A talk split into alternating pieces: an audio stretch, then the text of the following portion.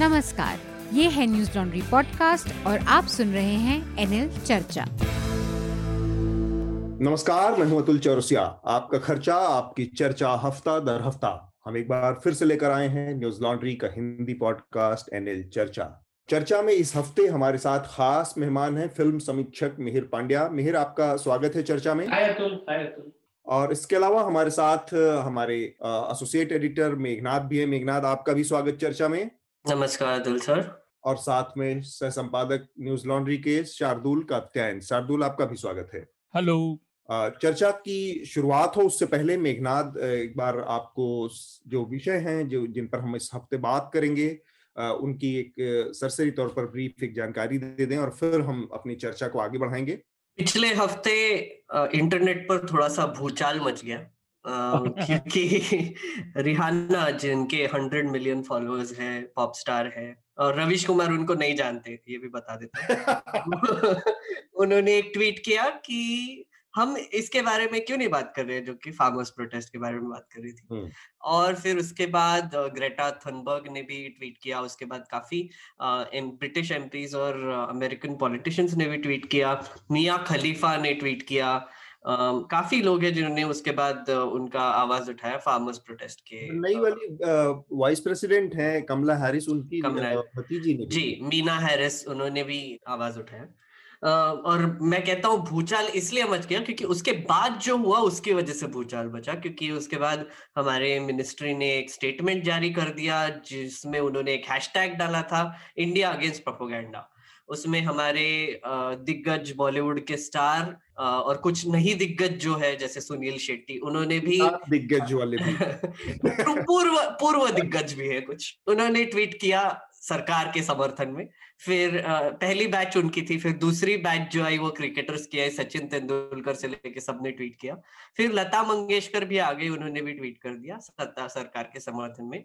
उनका कहना था कि एम से उन्होंने थोड़ा सा इशारा लेते हुए कहा कि ये हमारी अंदरूनी बात है और बाहर के लोगों को इस पे कमेंट करने की कोई ज़रूरत नहीं है। तो आज हमारी चर्चा वैसे इसी पर केंद्रित होगी और मिहिर उसी के लिए आए हैं और मैं बहुत वेट कर रहा हूँ, इंतज़ार कर रहा हूँ कि उनका क्या कहना है इस पर। और फिर उसके आगे जो कि खबरें हैं, प्रदर्शनकारी किसानों के समर्थन में एक मार्च निकाला गया दिल्ली में मंडी हाउस में। वहाँ पर छात्र और काफ़ी युवा कार्यकर्ता शामिल हुए थे, एक्टिविस्ट थे काफ़ी।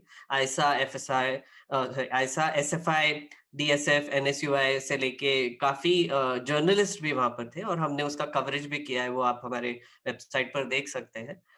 मनदीप पुनिया जो कि इकतीस जनवरी को जिनका अरेस्ट हुआ था इलीगल डिटेनमेंट ही बोलूँगा मैं उसका तो उस उनको अभी बेल से बेल देकर रिहा कर दिया गया है। अब्दुल सर ने इसका एक बहुत ही अच्छा इंटरव्यू भी किया है वो आप हमारे यूट्यूब चैनल पर जाकर देख सकते हैं। एक्चुअली इस पर भी हम थोड़ी सी चर्चा करेंगे कि उन्होंने जो भी बताया वो बहुत इंपॉर्टेंट है पत्रकारिता के नज़र से और पत्रकार के बिहेवियर की नज़र से भी ग्राउंड रिपोर्टर के बिहेवियर की नज़र से। फिर मुनावर फारूकी को आज सुप्रीम कोर्ट ने बेल दिया है और जो उनके खिलाफ एफआईआर फ़ाइल हुआ था उत्तर प्रदेश में उसके लिए भी प्रोटेक्शन दिया है। तो ये जो कमेडियन थे उनको मध्य प्रदेश में अरेस्ट किया गया था। काफ़ी दिनों से वो जेल में थे और उनको अरेस्ट क्यों किया गया था? क्योंकि वो कोई जो क्रैक करने वाले थे ऐसे अजम्पशन था इसलिए उनको जेल में डाला था। तो, सुप्रीम रोल रहा पुलिस का कि बिल्कुल। उससे पहले ही जेल में डाल दो। और मतलब मध्य प्रदेश से शुरू हुआ पर उत्तर प्रदेश की पुलिस भी शामिल हो गई उसमें। जब मध्य प्रदेश के पुलिस को उनको उनके अगेंस्ट कोई प्रदेश तो ऐसे भी राष्ट्रवादी पुलिस हाँ, तो ऐसा कोई ऐसा हो ही नहीं सकता कि वो उत्तर प्रदेश से न जुड़े तो हम पहले ही ले लेते हैं एक्शन जी राष्ट्रवादी पुलिस की बात कर रहे हैं सर तो मैं बता देता हूँ कि दिल्ली सरकार ने एक एफआईआर जारी किया है जो बोल रहे जो टूल किट शेयर किया था ग्रेटा थनबर्ग ने हाँ. तो जिन्होंने भी वो टूल किट बनाए उनके खिलाफ एफआईआर जारी कर दिया है कि criminal conspiracy etcetera unnamed FIR है। जी अननेम्ड एफआईआर है। पर हमारे दिग्गज चैनलों ने पहले ही बोल दिया था कि ग्रेटा थनबर्ग के अगेंस्ट फ़ाइल किया है। मीडिया चैनल्स ने वो एक्चुअली फेक न्यूज़ निकली क्योंकि दिल्ली पुलिस ने क्लैरिफाई किया कि अननेम्ड ये है। पर वो क्लैरिफिकेशन आने से पहले रेडिट और ट्विटर और सब सोशल मीडिया वेबसाइट पर वो नंबर वन ट्रेंडिंग खबर बन गई थी और बहुत हमारी मतलब रेप्यूटेशन थोड़ी सी कंट्री की थोड़ी सी आजकल देखना ही पड़ेगा क्या बोल रहे हैं। उसका। एक और सबसे बड़ी खबर जो थी वो थी कि बजट प्रेजेंट हुआ लास्ट वीक वो तो हम एक्चुअली भूल ही गए। पर वो भूलने वाला भी थोड़ा सा बजट था टू बी फेयर क्योंकि मोदी जी ने ओपनिंग स्पीच में बोल दिया कि ये एक्चुअली एक चार पाँच मिनी बजट देने वाले थे हम लास्ट ईयर से लेके अभी तक उसमें से एक पार्ट है। तो लोगों को बहुत कंफ्यूजन भी हो गया था कि ये फाइनल बजट है कि फिर से एक आने वाला है। तो जैसे हमने पिछले साल देखा कि आई थिंक तीन बजट पेश हुए थे। एक में स्पेशल पैकेज था और दो में निर्मला सीतारमन ने बहुत बड़े बड़े अनाउंसमेंट्स किए थे। वो तो पैंडेमिक के समय पे किए थे। पर अब ये मोदी जी ने फिर से बोल दिया कि ये चार पाँच मिनी बजट का एक पार्ट है तो लोग अब बोल रहे कि अच्छा ठीक है फिर मतलब मे बी एक और आ जाएगा शायद। नहीं लेकिन ये शायद आज़ाद भारत के इतिहास के सबसे इम्पोर्टेंट बजट में से एक है। जी। क्योंकि हमारी हालत जितनी खस्ता है हम्म। उसके लिए बहुत मायने रखता है। एक दो चीज़ें इसमें अच्छी भी हैं। हाँ, हाँ बोल तो शार्दुल अगर आपको बोलना है इस पे तो अभी बोल दो। नहीं नहीं वो मैं रिकमेंडेशन में बताऊँगा। अच्छा। अच्छा ठीक है ठीक है बस ये बजट कुछ लिहाज से इसको महत्वपूर्ण माना जाना चाहिए। इस ऐसे क्रिटिकल जंक्चर पे आया एक तो पैंडेमिक के बाद आया पहला बजट है ये। और दूसरा जिस जगह पर सरकार खड़ी है उसमें आपको देखने में आएगा कि ये बजट किसी भी तरह के पॉपुलिस्ट स्कीम से दूर है। इसमें कोई पॉपुलिज्म नहीं है। सिर्फ़ और सिर्फ़ फैक्ट और उसमें तो कहीं ना कहीं सरकार को इस बात का रियलाइजेशन है कि ये जिस मौके पर हमारी अर्थव्यवस्था खड़ी है अब हम कोई पॉपुलिस्ट मेजर इस समय नहीं ले सकते। और दूसरा अब से जहाँ इलेक्शन है तो उसमें सरकार के पास ये आखिरी मौका है जी। कि जब वो बहुत कड़े और उस तरह के फैसले ले सक ले ले जहाँ पर कि इकोनॉमी को फ़ायदा पहुँचाने वाले कदम उठाए जा सकते हैं क्योंकि इसके बाद वाले जो बजट आएँगे हाँ। उनके ऊपर शर्तियाँ शर्तियाँ हर हाल में पॉपुलिज्म का एक दबाव रहेगा क्योंकि उनको सरकार को उस समय इलेक्शन में जाना होगा अगले बजट से पहले। के बाद और तो सर मोटा मोटा इम्पोर्टेंट है।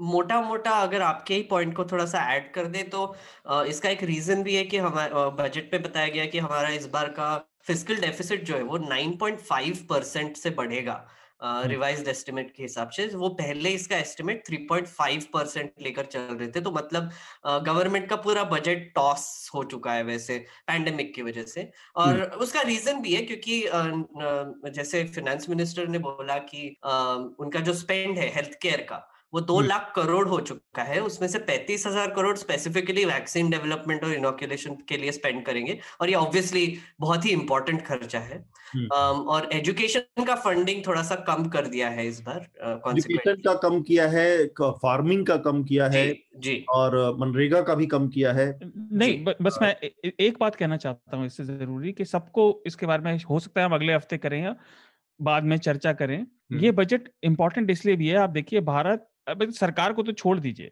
देश इस समय ऐसी जगह खड़ा है जब हम एक लंबी सीमा पर लड़ाई को देख रहे हैं। हमारा प्रतिद्वंदी हमसे कहीं ज़्यादा ताकतवर है आर्थिक रूप से हर तरह से। और हम अभूतपूर्व मंदी को देख रहे हैं देश की अर्थव्यवस्था में और बेरोजगारी भी। और वो ठीक होती नहीं दिख रही। और जो। आपने बात कही ना चालू फ़िज़िकल डेफिसिट की राजकोषीय घाटे की तो वो बड़ा इसलिए भी है क्योंकि एक मेन पॉइंट है वो जो मैं रिकमेंडेशन दूँगा उसमें होगा पर ये कि पहले भारत सरकार कैश का अपना एक खाता दिखाती थी। लेकिन अब उन्होंने वो एक मैल प्रैक्टिस थी वो सुधार होना चाहिए था वो इन्होंने इस बार कड़वी गोली निगल ली है। और अच्छी बात है। और एक और एक और चीज़ शार्दुल एक्चुअली ये भी बहुत इम्पोर्टेंट है बोलने के लिए क्योंकि जैसे हमारे यहाँ पर पैंडेमिक हुआ था तो हेल्थ एक स्टेट सब्जेक्ट है और हेल्थ सब स्टेट्स बोल रहे थे कि हमको जीएसटी का पैसा रिलीज़ करो। तो एक बहुत इम्पोर्टेंट अनाउंसमेंट किया था कि टैक्स डेवोल्यूशन जो होगा स्टेट्स को वो 41 परसेंट होगा। um, और वैसे भी हमारे जो टैक्स का इनकम था लास्ट uh, ईयर वो कम ही था ऑब्वियसली क्योंकि uh, uh, मतलब बहुत सारे रिलीफ भी दे गए थे। तो इस बार स्टेट्स को भी कम पैसा मिलने वाला है। ये अनुमान लगाया जाने वाला हाँ। वो जीएसटी कहाँ मिल रहा है? इसके अलावा एक क्या मुख्य हेडलाइन है मेघनाथ अच्छा हाँ। सॉरी बजट पे ही डिस्कस करने लगे हम तो।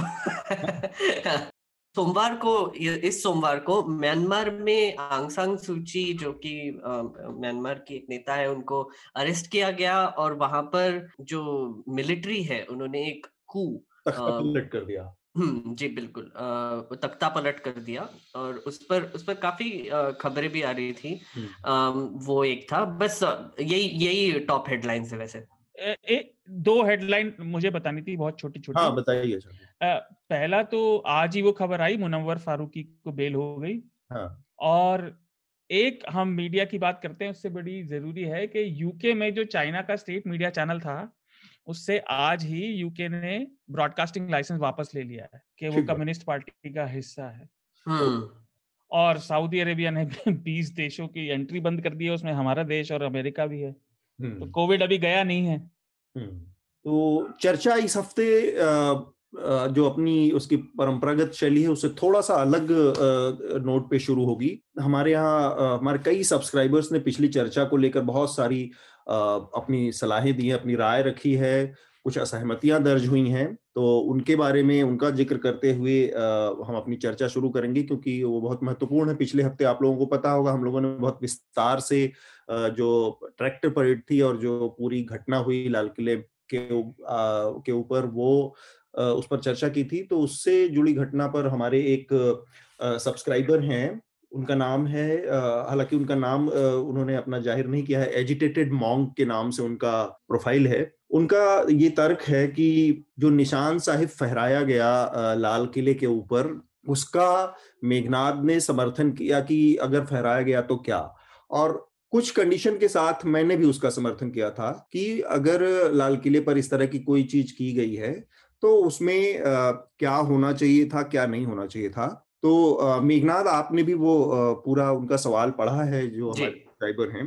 तो आप क्या उनको उनको अपनी तरफ़ से बताना चाहेंगे? अपने जो आपके विचार हैं, उसमें कोई गड़बड़ी थी या उसको सुधारना है या आप अपनी बात को एज इट इज़ अभी भी कायम रहते हैं? मैंने वो पढ़ा और मुझे लगता है कि कुछ हद तक जो हमारे सब्सक्राइबर है वो सही भी थे। क्योंकि उनका एक बिल्कुल सही कहना है कि अभी आप अगर बोलोगे कि ये राजनीतिक सॉरी ये जो झंडा था वो एक पर्टिकुलर रिलीजन का था तो ये कहाँ पर रुकेंगे? एसेंशियली फिर अगर हम भगवा फहराने लगे या फिर कोई और जो रिलीजन है उसका फहराने लगे तो उस पर भी आपत्ति नहीं होनी चाहिए। पर मेरे हिसाब से वैसे मुझे पर्सनली आपत्ति नहीं होगी राइट right?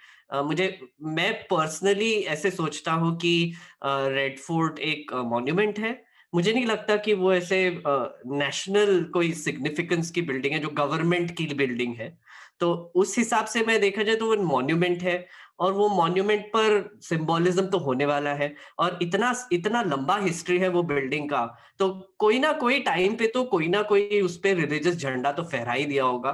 तो मुझे ऐसे लग रहा था कि उस हिसाब से देखा जाए अगर आप बड़े कॉन्टेक्स्ट में देखा जाए तो फिर अगर पार्लियामेंट पे ये लहराते या फिर अगर कोई राष्ट्रपति भवन पे लहराता या फिर कोई अगर मिनिस्ट्री पे लहराता या फिर कोई कोर्ट पे लहराता तो मुझे उससे बहुत बड़ी आपत्ति होती। पर मुझे लगता है रेड फोर्ट फिर भी मुझे लगता है इतना इतना बिल्डिंग नहीं है या उसका कोई कॉन्स्टिट्यूशनल उस तरह का बंधन नहीं है उस बिल्डिंग से जुड़ा।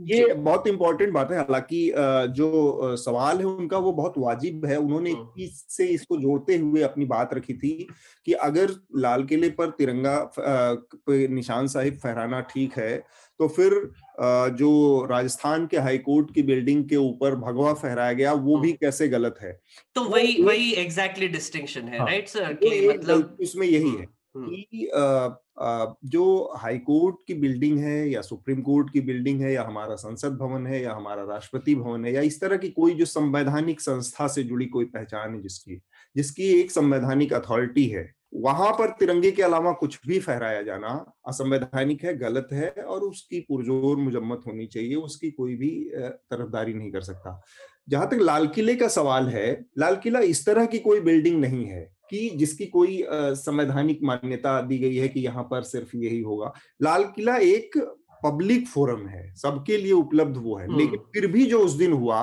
वो गलत हुआ कि इस तरह से कुछ अराजक लोग या कुछ लुब्बेन एलिमेंट आज ये कर रहे हैं, कल को दूसरे लोग करेंगे। तो एक गलत परंपरा पढ़ने की तो इसमें पूरी संभावना है ही है, पूरा मैसेज जानने की तो पूरी इसमें एक संभावना, आशंका है ही है। लेकिन आप ये देखिए, इसको और थोड़ा लार्जर कॉन्टेक्स्ट में देखते हुए फिर आप लोग भी अपनी राय दे सक दीजिए मेघनाथ और शार्दुल, कि लाल किले पर समय समय पर धार्मिक कार्यक्रम होते हैं। आप अगर आप लोगों को पता हो तो वहाँ रामलीलाएँ होती हैं। तब वहाँ पर चारों तरफ़ भगवा फहराया जाता है लाल किले के अगल बगल तो लाल किला ऐसा कोई सैक्रोसैंट स्थान नहीं जहाँ केवल तिरंगा बारह महीने फहराता हो एक और दूसरी बात ये कि जो लोग उस आंदोलन में शामिल थे या जो लोग आप अगर आप कवर कर रहे हो, इस आंदोलन को नज़दीक से देख रहे हो, किसानों के आंदोलन को तो आप देखेंगे कि उसमें बहुत सारे इस तरह के नारे इस्तेमाल हो रहे हैं, जो कि धार्मिक नारे हैं, जो बोले सोनिहाल सत श्री अकाल और ये सारी चीज़ें। अब ये आम आदमी के नारे हैं, जिसको सबसे बड़ी ताकत ही वहीं से मिलती है। वो इतनी बारीक चीज़ों को नहीं समझता। वो हर कदम पे पहले अपने हक की बात करता है, फिर जो बोले सो निहाल अकाल किनारे लगाता है वहाँ पे। तो उससे दूसरी तरफ़ क्या हो रहा है कि अगर हम इतनी इतनी आइडियलिस्टिक अप्रोच के साथ चल रहे हैं कि हाँ लाल किले पर केवल तिरंगा फहराया जाना चाहिए, बाकी कहीं और कुछ नहीं होना चाहिए, ये एक ब्लैक एंड व्हाइट लाइन खींच दी गई है। तो आप देखिए कि सरकार क्या कर रही है। यही मेरा तर्क था कि सरकार का जो काम है, वो सरकार क्या कर रही है? सरकार अपने हर काम काज में आज धर्म का इस्तेमाल बहुत बेशर्मी से कर रही है। हर जगह वो जाके प्रधानमंत्री मंदिरों का उद्घाटन कर रहे हैं। प्रधानमंत्री संसद के आप सोचिए कि जो संसद पूरे देश की है, सर्वधर्म की है, सबकी है, उस संसद के के उद्घाटन और शिलान्यास के मौके पर वो कर्मकांड करते हैं। ये सारी चीज़ें दिक्कत है। तो आप ऊपर से क्या संदेश दे रहे हैं और नीचे से क्या संदेश लेने की कोशिश कर रहे हैं? यहाँ पर जब आप तालमेल बिठाने की कोशिश करेंगे, तब इस तरह की दिक्कतें खत्म होंगी। लेकिन हमारे समय की दिक्कत यह है, हमारे राजनीति की दिक्कत यह है कि वो इन चीज़ों को उस तरह से सान दिया है, साना सान सान चुके हैं आपस में, जिस तरह से आटे और पानी को एकदम से सान दिया जाता है। अब ये दोनों चीज़ें आपस में अलग नहीं हो सक, हो पा रही हैं। इसके लिए बहुत ज़्यादा मेहनत करनी पड़ेगी। मेघनाथ अब आप अपनी बात पूरी कर लें। जी आ, आपने बिल्कुल सही कहा क्योंकि मैं मैं सोचता हूँ कि जैसे मैंने पहले ही बोला कि ये मैं कंसिडर नहीं करता कि ये कोई कॉन्स्टिट्यूशनल बिल्डिंग है और वो बहुत बड़ा डिस्टिंक्शन हो जाता है वहाँ पर। लेकिन एक तरीके से देखी जाए तो ये मेरा पर्सनल ओपिनियन है मैं मैं खुद मुझे वो ऑफेंसिव नहीं लगा। पर मैं ये भी समझ सकता हूँ कि कुछ लोगों को वो थोड़ा सा प्रॉब्लमेटिक लगा होगा कुछ लोगों को ऑफेंसिव भी लगा होगा। जो तरीका था वो फ्लैग लगाने का वो बहुत गलत वो ऑफेंसिव है बिल्कुल तो बहुत है। वो मुझे ज़्यादा ऑफेंसिव लगा राइट जो तरीका था पहुँच जाए और कहीं पे भी कब्जा करते हैं और ये एग्जैक्टली exactly. ये गलत तरीके थे। ये ये बहुत गलत तरीका था मतलब अगर आप वहाँ पर परमिशन लेके ये करते तो फिर फिर भी मैं मान लेता कि नहीं ठीक है चलो कर लो। बट जो तरीका था, जो करने का, उससे मुझे ज़्यादा ऑफेंसिव लगा कि उन्होंने कौन सा झंडा ले रहा है, उससे मुझे कुछ फ़र्क नहीं पड़ता। मेरा मेरा वही कहना है कि मुझे ये चीज़ का ज़्यादा ऑफेंसिव मुझे पर्सनली ऑफेंसिव लगा कि उन्होंने लॉ एंड ऑर्डर को उल्लंघते हुए अग्रेसिव होकर वो लोगों ने जाकर वो, उनका जो भी मायने रखता है वो झंडा वो फहराया। वो वो कौन सा झंडा था, क्या था, वो बाद में बात आती है। राइट? तो अगर हमको आउटरीच करना ही है तो मुझे हाँ। लगता है उस पर करे। वो कौन सा झंडा था कौन से रंग का था क्या सिग्निफाई करता है वो बात की बात है। देखिए इस बारे में बहुत मैं बहुत संक्षेप में बोलूँगा हाँ. क्योंकि बात बाकी बातें भी करनी है। इस बारे में हमने खुलकर पिछली बार बात की थी। इनफैक्ट मैंने कहा था कि हम रख के देखे कि अगर भगवा लगा होता या हरा लगा होता तो कैसा लगता है ना? हाँ. तो वो बात ठीक है उनकी। और देखिए अंततः आपको अच्छा लगा नहीं लगा ये व्यक्ति की बात है। और हाँ। आंदोलन हाथ से निकल जाते हैं। मैंने तो व्यक्तिगत तौर पे तब भी कहा था उन्होंने जो किया वो ठीक नहीं किया। लेकिन मैं, देखिए, इतनी गंभीर बात हो गई, मैं एक मेघनाथ से क्षमा भी चाहता हूँ। मैं बता देता हूँ, मेघनाथ को झंडे से प्रॉब्लम क्यों नहीं है? क्योंकि उसे भगवा बुरा नहीं लगेगा, क्योंकि वो नागपुर से है। अब मुझे पता था मुझे पता था शार्दुल तुम बड़े चतुर आदमी हो। ये लाओगे बीच में तुम। लाओ लाओ।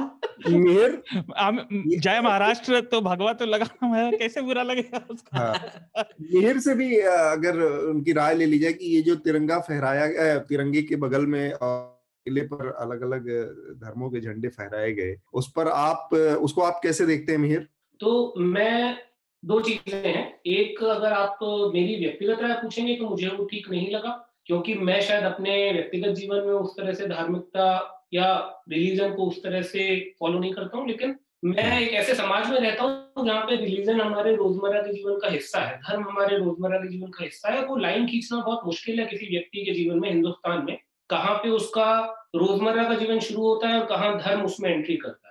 तो हम्म। जब हम स्टेट की बात करते हैं तो वो मेरे ख्याल से मेघनाथ ने ठीक अंतर किया कि हमारी धर्मनिरपेक्षता ऐसी नहीं है कि लोग धर्म नहीं फॉलो करेंगे या लोग रिचुअल्स नहीं फॉलो करेंगे। राज्य का कोई धर्म नहीं होगा केवल ये लाइन है।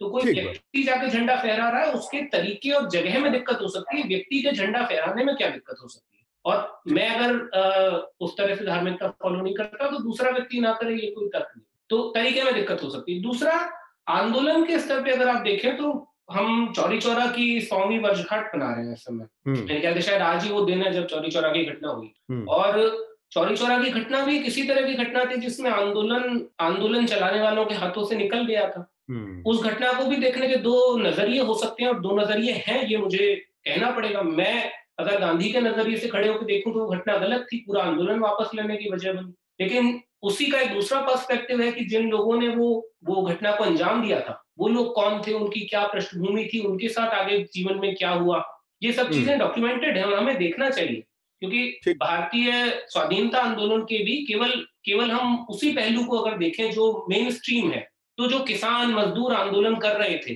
जो शायद उस सांचे में खड़े होकर आंदोलन नहीं कर रहे थे जो आपने मैंने आंदोलन के लिए तय किया ठीक हम्म। उसी तरह आज भी आंदोलन के अंदर जब कोई मास मूवमेंट होता है जन आंदोलन होता है तो जन आंदोलन कभी भी आपके द्वारा या इवन उसके नेताओं के द्वारा तय किए गए सांचे में चले ही ज़रूरी नहीं है। इसीलिए वो जन आंदोलन है। तो कई बार वो आपके सांचे से चीज़ें निकल जाए हो सकता है और इसका इसका दोष पूरे आंदोलन पे नहीं दिया जा सकता। इससे आंदोलन की मांगों का सही या गलत होना नहीं तय होता। हम्म, ठीक बात। हाँ लेकिन उसकी ज़िम्मेदारी से आंदोलन के शीर्षस्थ नेताओं को मुक्त नहीं किया जा सकता ये किया जा सकता बिल्कुल। आपकी रिस्पॉन्सिबिलिटी होती है आप इतने बड़े आंदोलन को चला चला रहे हैं और उससे आप भारत सरकार की नीतियों को बदलने के लिए चला रहे हैं आंदोलन और लोग इस तरह से अराजक होंगे आपके कहे में नहीं होंगे तो इसका तो गलत संदेश जाएगा और ये ऐसा कोई आंदोलन सफल भी नहीं हो सकता।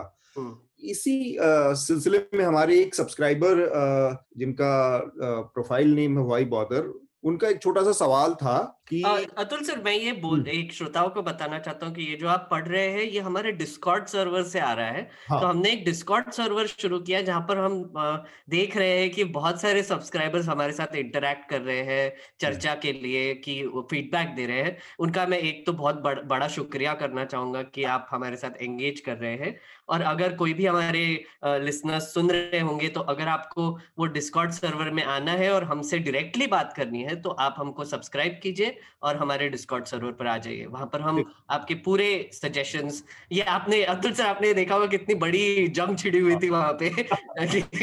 ये अतुल जी का तो पहला पहला एक्सपीरियंस होगा ये डिस्कॉर्ड का। गेमिंग वर्ल्ड में आपका स्वागत है। सब्सक्राइबर है हवाई बॉदर उनकी प्रोफ़ाइल नाम है उनका। उन्होंने एक सवाल पूछा कि दो विचारधाराएँ हैं लेफ़्ट विंग और राइट विंग अंग्रेज़ी में उनको लेफ़्ट विंग राइट विंग कहते हैं।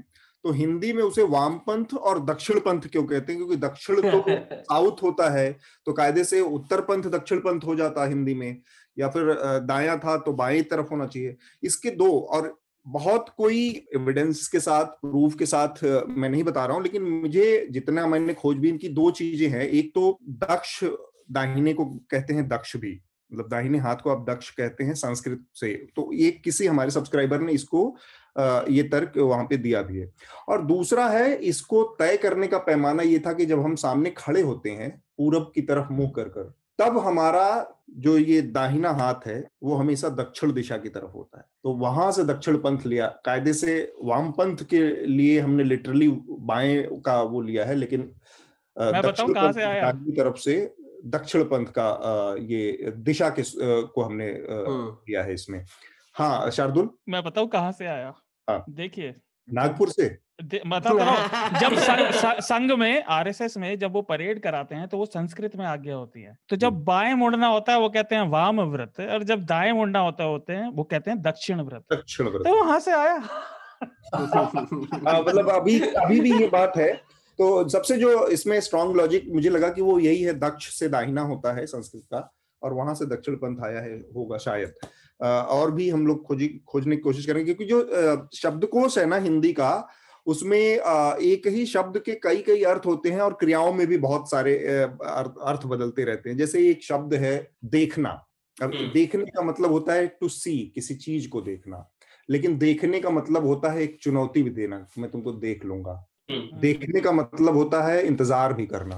तो देखते हैं क्या होगा। तो अलग अलग अलग अलग अर्थों में एक ही शब्द इस्तेमाल होते हैं। उसी तरह से दक्षिण भी कई अर्थों में इस्तेमाल होता है। तो ये अतुल मैं ये भी जोड़ना चाहूँगा कि दिशाओं के बारे में या कई बार समय के बारे में शब्द समय के साथ अपना अर्थ बदल भी लेते हैं जैसे अगर हम्म। आप आज से सौ साल या सवा सौ साल पहले की हिंदी की किताबें पढ़ेंगे तो आपको फ्यूचर टेंस के संदर्भ में पीछे शब्द लिखा हुआ मिले हम्म। उसके पीछे ऐसा हुआ यानी भविष्य में ऐसा हुआ लेकिन हाँ। आज के संदर्भ में आप देखेंगे तो पीछे शब्द का प्रयोग हम आमतौर पे पास्ट टेंस के लिए पास्ट के लिए करते हैं और आगे शब्द का प्रयोग फ्यूचर के लिए करते हैं हिंदी में भी आप देखें हम आ, आने वाले कल और बीते हुए कल के लिए एक ही शब्द है हमारे पास में कल जबकि अंग्रेज़ी में आप यस्टरडे बोलते हैं और टुमारो बोलते हैं। मेरे इतने मार्क्स कटे हैं ना इसकी वजह से स्कूल में। नहीं नहीं उसके दूसरे भी होते हैं। अतीत वर्तमान और भविष्य। मेरी थ्योरी ये है कि जो जो समय की या काल गणना की चक्रीय अवधारणा फॉलो करने वाली सभ्यताएँ हैं आमतौर पे वो बीते हुए कल के लिए और आने वाले कल के लिए एक, किस्म को उसको एक दूसरे का रिपीटेटिव मानती है। और इसलिए भाषा पे उसका असर दिखाई देता है। और एक दूसरा ये भी है तर्क कि जब आप फ्यूचर की बात करते हैं तो वो वो फ्यूचर वो है जो आपने देखा नहीं है जिसके बारे में आप जानते नहीं है जो आप अभी वो अंधेरे में है। और पास्ट वो है या बीता हुआ कल वो है जो आप देख चुके हैं जो आपको मालूम है क्या हुआ है। तो आपकी हाँ। आँखों के सामने जो है वो तो मेरे ख्याल से काफ़ी लंबी अच्छी बातचीत हो गई बात इस, हाँ। इस विषय से जुड़ी। हम अभी अपने जो हमारा मुख्य विषय है उस पर आते हैं और वो घटना है जो अमेरिकन पॉप स्टार है रिहाना, उनका एक ट्वीट आया और वो ट्वीट था कि आखिर हम इस पर बात क्यों नहीं कर रहे हैं? किसानों के आंदोलन से जुड़ा वो ट्वीट था, एक फ़ोटो भी उसमें चिपकाई गई थी और एक लिंक भी लगाया गया था सीएनएन पर वो खबर छपी है किसानों के आंदोलन से जुड़ी। और वहाँ से एक ऐसी दिशा में सारी बहस चल पड़ी कि ऐसा लगा कि भारत सरकार और तमाम उसकी जो संस्थाएँ ऐसी हिल गई हैं कि एक ट्वीट से मानो कोई वज्रपात हो गया है। आ, हमारे विदेश मंत्रालय जैसा कि मेघनाथ ने बताया शुरुआत में विदेश मंत्रालय ने एक हैशटैग के साथ उस पर जवाब दिया और फिर जमाने से सो रहे लोग जो आ, इतने दिनों से यहाँ पर किसानों का आंदोलन चल रहा था 200 लोगों के अलग अलग आंकड़े हैं, मैं इसकी पुष्टि नहीं कर रहा हूँ, कहीं डेढ़ सौ आंकड़े हैं, कहीं दो सौ आंकड़े हैं, कहीं सौ के आसपास हैं। किसानों की मौत हो गई इसी आंदोलन में, कहीं कोई आवाज़ नहीं आई और अचानक से जब सरकार को दिक्कत हुई, सरकार के खिलाफ किसी ने आवाज़ उठाई तो ये तमाम लोग उठ गए और उन्होंने ट्वीट करने शुरू कर दिए। इसमें कुछ लोगों के नाम लेना बहुत ज़रूरी है। इसमें अक्षय कुमार, अजय देवगन जैसे सितारे हैं इसमें सचिन तेंदुलकर, लता मंगेशकर जैसे लोग हैं, अमिताभ बच्चन भी हैं, इसमें अनिल कुंबले भी हैं, विराट कोहली भी हैं। ये क्रिकेट और फिल्मी दुनिया के तमाम बड़े नाम हैं। इन लोगों ने ट्वीट चलाया, इसका लब्बुल हुआ भी ये था कि हमारे अंदर के मामले में तुम दखल न दो। ये कितना बड़ा तर्क है, ये कितनी बड़ी वो है। खासकर इस मामले में मैं एक उदाहरण से इस बात को शुरू करना चाहता हूँ कि अंदर का मामला क्या होता है और बाहर का मामला क्या होता है। चूँकि पॉप कल्चर से जुड़े लोग हैं ज़्यादातर और खेल की दुनिया से जुड़े लोग हैं। तो दो घटनाएँ मैं का ज़िक्र करूँगा और उसके बाद बाकी लोग अपनी अपनी राय रखेंगे और इस बात को हम आगे बढ़ाएँगे। 1948 में, उन्नीस सौ अड़तालीस में रंगभेद अपार्थाइड की पॉलिसी लागू की गई साउथ अफ्रीका में। और उसके बाद इतना बड़ा एक प्रेशर बना पूरी दुनिया में कि सेवेंटीज आते आते क्रिकेट की जो दुनिया थी, वो इस दबाव से बच नहीं पाई और उसको साउथ अफ्रीका को बैन करना पड़ा। अपार्थाइड की पॉलिसी ऐसी थी कि वो कहती थी कि उनकी टीम में केवल और केवल गोरे ही खेलेंगे। भारत उसका बहुत मुखर विरोधी था क्योंकि भारत का जो आंदोलन था, स्वतंत्रता संग्राम का, उसकी प्रेरणा लेकर, उससे प्रेरणा लेकर महात्मा गांधी के आंदोलन से और उनसे वहाँ पर अपार्थाइड के खिलाफ नेल्सन मांडेला का पूरा आंदोलन शुरू हुआ था। उस भारत ने उसका विरोध किया था। अब आप समझिए और पहला विश्व कप खेलने में साउथ अफ्रीका को उन्नीस सौ बानवे आ गए, लग गए और बड़े बड़े सितारों के करियर बर्बाद हो गए साउथ अफ्रीका में, ग्रीन पोलक और तमाम लोग थे जो खेल ही नहीं पाए इंटरनेशनल क्रिकेट और बहुत बड़े खिलाड़ी थे। साउथ अफ्रीका अगर कह देता कि हमारे आंतरिक मामलों में आपका क्या लेना देना है, आप क्यों बोल रहे हैं? क्यों आपने हमारा बहिष्कार कर रखा है? आपको अधिकार नहीं है तो टका समूह लेकर ये लोग आ जाते पॉप कल्चर के लोग हैं, बीटल की जो एक एक बहुत बड़ा इंटरनेशनल फेम बैंड है, पॉपुलर बैंड था। उसने कितनी पॉलिटिकल और उससे जुड़ी चीज़ें, यहाँ पर बॉब डिलन का नाम लेना चाहूँगा मैं। पॉप कल्चर के लोग हैं ये, कि किस तरह से उन्होंने पॉलिटिक्स को बरता है और कैसे लोकतंत्र और तमाम इन आवाजों को सपोर्ट दिया है उनके म्यूज़िक ने। उससे सीख लेनी चाहिए। अंदर का मामला नहीं होता, जहाँ लोकतंत्र, जहाँ संविधान, नागरिक अधिकारों की बात आए तो वो सिर्फ़ अंदर का मामला नहीं रह जाता, या अंदर का मामला हो ना हो, बाहर वाले को बोलने से नहीं रोका जा सकता। मेघनाथ जी सर, और एक मैं इसमें एक एग्जांपल जोड़ना चाहूँगा। मैंने आयुष ने और प्रतीक ने एक रिपोर्ट किया था पिछले साल, जब कश्मीर में जो 370 हटाया गया था, उसके बाद एक यूरोपियन यूनियन की डेलीगेशन आई थी इंडिया में। जो हमारे प्रधानमंत्री से भी मिली थी इनको एक बहुत ही ऑब्सक्योर एनजीओ ने जो एक मार्टी शर्मा नामक एक एक महिला चलाती थी हाँ। उन्होंने वो लोगों को लाया था और उनको एक स्पेशल टूर दिया गया था कश्मीर का दिखाने के लिए कि क्या इम्पैक्ट हुआ है क्या हुआ है एक्सेट्रा और और उसी समय पे हमारे हमारे जो एमपीज है जो हमारे जो अपोजिशन लीडर्स है उनको एयरपोर्ट पर रोककर वापस भेज दिया गया था तो आप सोचिए कि जब अंदरूनी मामला जब आप बात करते हैं तो कश्मीर से बड़ा सेंसिटिव मामला और कोई हो नहीं सकता इंडिया के लिए। ये डिफेंस का मामला है ये पाकिस्तान से जुड़ा हुआ मामला है चाइना से जुड़ा हुआ मामला है और बहुत ही सेंसिटिव मामला है क्योंकि एक पूरे पॉपुलेशन का उन्होंने एक स्पेशल स्टेटस भी छीन लिया था तब। तो इस मामले में यूरोपियन यूनियन को आने दिया और यूरोपियन यूनियन ने उस पर खूब ओपिनियन भी दिया था उसके बाद वही जो डेलीगेशन था उन्होंने। तो तब ये कोई रिएक्शन नहीं आया था कि अरे ये हमारा मामला है आप इस पर बात मत कीजिए। तो मेरा मैं यही एक अभी छोटा सा एग्जांपल जोड़ूँगा पर मुझे मिहिर का मिहिर के मिहिर को भी क्या कहना है वो सुनना है उसके बाद मैं और बोलूँगा इस पर। ठीक बात। मिहिर ये जो पूरी बहस चल रही है रिहाना के ट्वीट को लेकर रिहाना है ग्रेटा थुनबर्ग है। हाँ. मियाँ खलीफा है और तमाम लोग हैं। आपने इनको देखा और किस तरह से हमारे जो हिंदुस्तान के जो पॉपुलर कल्चर के सितारे हैं उनका भी बयान देखा। जो सुपरस्टार्स हैं उन्होंने भी उस पर प्रतिक्रिया दी। आपको लगता है कि वो प्रतिक्रिया जायज़ है या नाजायज है? हाँ, ये आ, मुझे लगता है इसमें तो कोई दो राय है ही नहीं कि ये जो पूरा अंदरूनी मामला वाला तर्क है वो यहाँ पे नहीं चलता क्योंकि जो ट्विटर पे भी टिप्पणियाँ की गई हैं निराना की भी जो टिप्पणी है वो मानवाधिकार के दायरे में है और इस तर्क से इसे खारिज नहीं किया जा सकता कि वो भारत के बारे में कितना जानती हैं या वो भारत के कृषि कानूनों के बारे में कितना जानती हैं। जिस तरह से आंदोलन को कुचला जा रहा है जिस तरह से उ, उसमें समस्याएँ खड़ी की जा रही है उनके बारे में बोलने का हक तो मेरे ख्याल से ह्यूमन राइट्स के लेवल पे मानवाधिकार के स्तर पे सभी सभी को है। दूसरा ये अगर मैं थोड़ा सा इसको देखने की कोशिश करूँ कि जो रिएक्शन आया खासतौर पे बॉलीवुड के कई सितारों की तरफ़ से जो रिएक्शन आया और क्रिकेटर्स की तरफ़ से रिएक्शन आया वो थोड़ा नया था क्योंकि मेरा ऑब्जर्वेशन ये 2015 से ही तकरीबन हमारे सिनेमा उद्योग के अंदर तो एक साफ़ साफ़ घेरेबंदी जिसको आप पालाबंदी कहते हैं वो दिखाई दे रही है हम्म। और इससे पहले तक एक जो हमेशा लाइन होती थी आमतौर पर इवन आप सचिन या अमिताभ या लता मंगेशकर जैसे लोगों को भी देखें तो वो आमतौर पर इस तरह के मुद्दों पर नहीं बोलते थे या वो वो टिप्पणी ही नहीं करते थे बल्कि उनकी आलोचना भी हुई कि उन्होंने किसी मुद्दे पे नहीं बोलना क्यों चुना या उनकी चुप्पी के ऊपर टिप्पणी होती थी। पर पंद्रह के बाद में खेमे बंदी पंद्रह सोलह के बाद में बहुत स्पष्ट हो गई है क्योंकि बहुत सारे बॉलीवुड के लोगों ने सरकार के खिलाफ बोलना शुरू किया। ये भी मैं यहाँ पे रेखांकित करूँगा कि ये बड़ी बात है।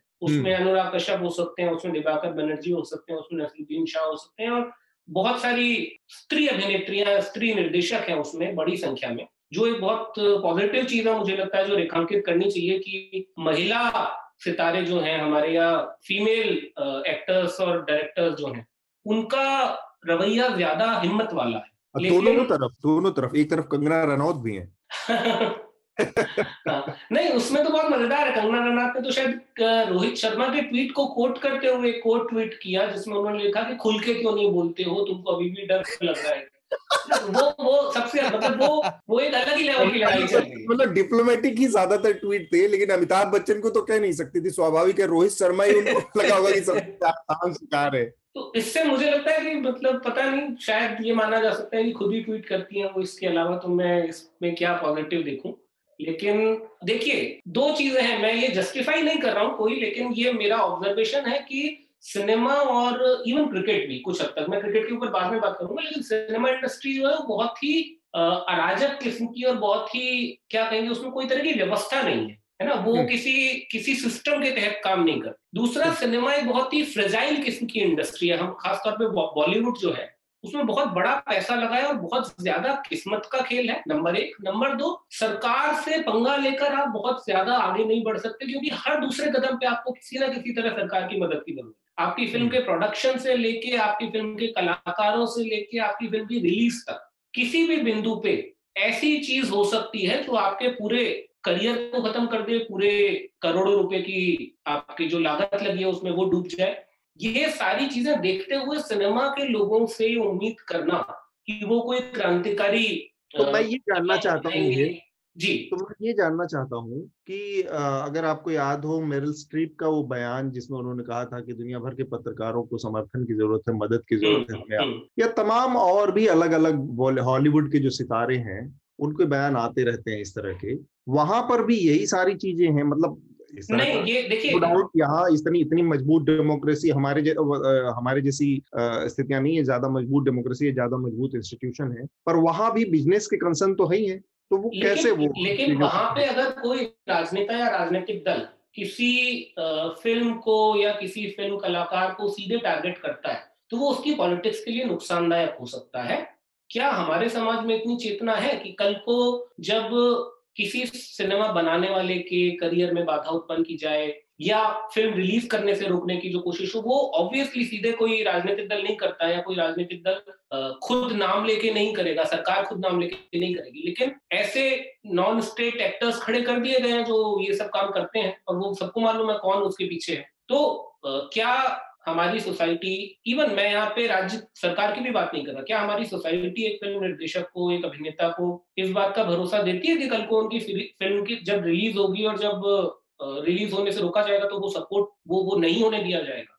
हम्म, तो दूसरा ये देखिए जब आप छोटे स्तर पे काम कर रहे हैं आमतौर पे आप देखेंगे कि जो बड़े सितारे हैं उनके ऊपर बहुत ज़्यादा पैसा लगा हुआ है। तो वो उतने ज़्यादा उनके हाथ बंधे हुए हैं। शायद उतना ज़्यादा वो सरकार के नियंत्रण में है।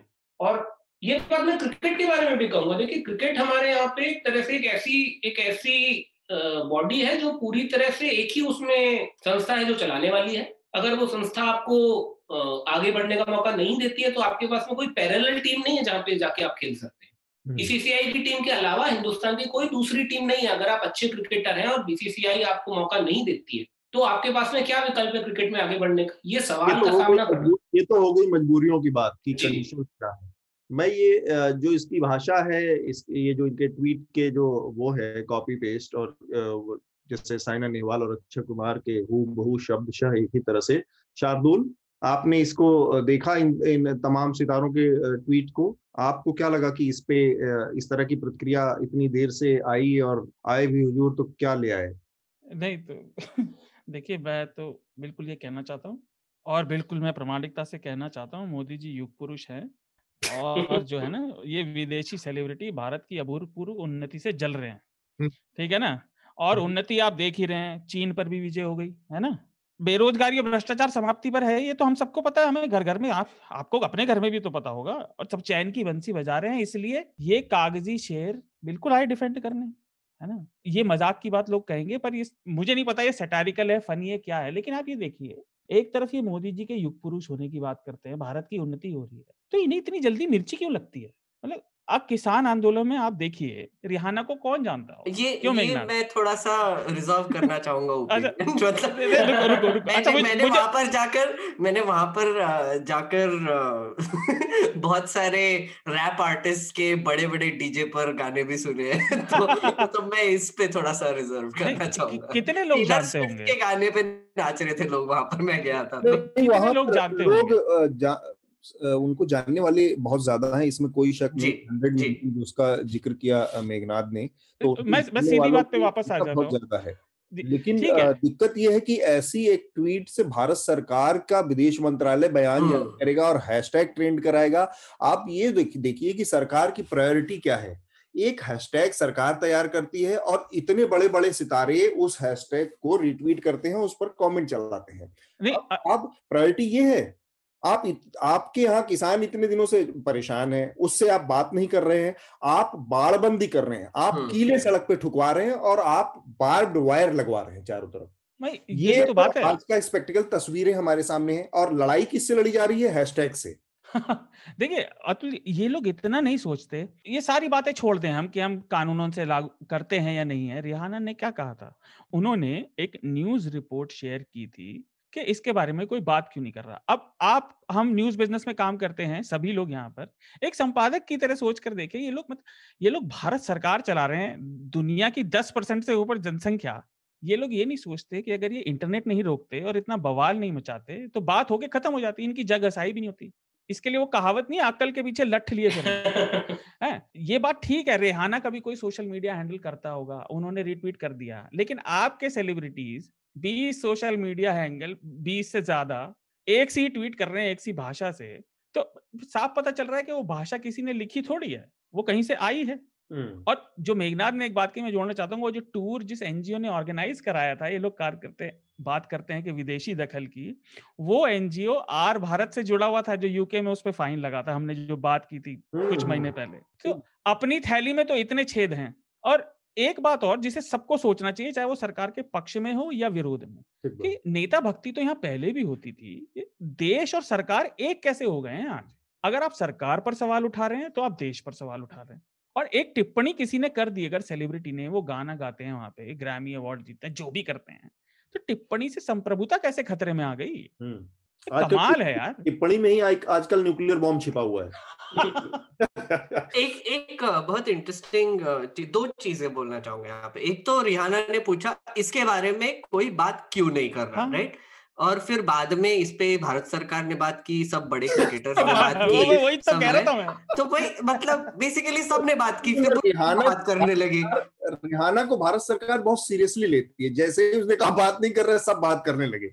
नहीं ये बात ठीक है मोदी जी को विदेश में होने वाली बात से बड़ा फ़र्क पड़ जाता है। यहाँ कुछ भी होता है कोई मतलब नहीं है। मतलब खुद के पैर पे कुल्हाड़ी मारने का ये सिचुएशन हो गया मुझे तो लगता है इनका विश्व गुरु वाली कुछ इमेज को ठेस पहुँच जाती है अपने दिमाग में अरे। पर एक और चीज़ एक और चीज़ बहुत इंटरेस्टिंग आई थिंक इस पर नोट करनी चाहिए कि वो जो एम uh, का जो बयान था जो दिया था कि बाहर की इंटरनेशनल कॉन्स्पिरसी शुरू है इस पर कोई किसी का हाथ है किसी का कोऑर्डिनेशन चालू है वो एक उनका जनरल स्टैंड था। और उन्होंने जो हैशटैग इंडिया अगेंस्ट प्रोपोगैंडा जो दिया उसको आप प्रोपोगैंडा से भर रहे हो। मतलब एसेंशियली जो वो copy copy paste copy paste वाले जो ट्वीट थे वो किसी ने सर्कुलेट किए थे किसी ने उसको ट्रिगर दिखाया था। अगर आप सुनील शेट्टी का ट्वीट देखेंगे उन्होंने तो एक बीजेपी के कार्यकर्ता को भी टैग किया था। हाँ, मुंबई के। वाइस प्रेसिडेंट को। मतलब क्यों? मतलब पेमेंट आना है क्या होना है कि मैंने कर दिया? ट्विटर पे बता देता हाँ। मतलब व्हाट्सएप ही कर देते इनवॉइस मतलब समझ में नहीं है मुझे। मुझे जी। मुझे एक बात और लगती है कि ये इवन जो बड़े क्रिकेटर्स हैं बड़े फ़िल्म स्टार्स हैं इनका सोशल मीडिया हैंडल करने वाले लोग भी इतने मूर्ख नहीं है कि वो कॉपी पेस्ट करें उसके बावजूद हम्म। अगर वो कॉपी पेस्ट कर रहे हैं इसका मतलब ये वो भी कहीं ना कहीं ये अपने ऑडियंस तक बात पहुंचाना चाहते हैं कि भाई हम नहीं लिख रहे हैं हमसे बोला हम्म। गया है आगे बढ़ाने के लिए इसलिए हम ये कॉपी पेस्ट कर रहे हैं बहुत सीरियस मैसेज है इसका वो मैसेज है कि इतने बड़े बड़े लोग अगर केवल कॉपी पेस्ट कर रहे हैं तो इसका मतलब ये है कि ये नीचे के स्तर से चीज़ें प्लान नहीं हो रही ये बहुत टॉप के लेवल से हो रही टॉप के लेवल से टॉप के लेवल पे इस तरह की चीज़ों में सर खपाया जा रहा है तो आप हम्म। वही बात करोगे। फिर आप सोचिए कि इतने बड़े महत्वपूर्ण मौके पर देश है पेंडेमिक से गुजर रहा है किसान दो महीने से ज़्यादा वक्त से बैठा है आपकी प्रायोरिटी ये है कि आप ऊपर बैठ के यहाँ पर इतनी बड़ी बड़ी उसमें बिल्डिंगों में और आप हैशटैग प्लान कर रहे हैं और सारे सुपरस्टार से हैशटैग में क्या है, आप टेक्स्ट डालना है, क्या वर्ड डालने हैं, ये सब करवा रहे हैं आप? पर सर, इसका सिचुएशन इतना रद्दी हो गया है ना, मैं बताता हूँ, क्योंकि आप, मैंने उसके बाद मतलब मनीषा को न्यूसेंस के साथ भी हेल्प कर रहा था रिसर्च के साथ तो कुछ चैनल्स देख रहा था, मैं प्राइम टाइम देख रहा था। उन्होंने पूरा फोकस रिहाना और ग्रेटा थनबर्ग पे किया था। एक तो रिहाना के वो लोग नाचते हुए कपड़े छोटे छोटे पहन के तस्वीरें दिखा रहे थे एक साइड में और दूसरे साइड में पैनलिस्ट बोल रहे थे कि ये कौन है, हमारे बारे में बात करने वाले एक्सेट्रा पर आप एक और इंटरेस्टिंग चीज़ हुई, इन्होंने भी मेंशन नहीं किया।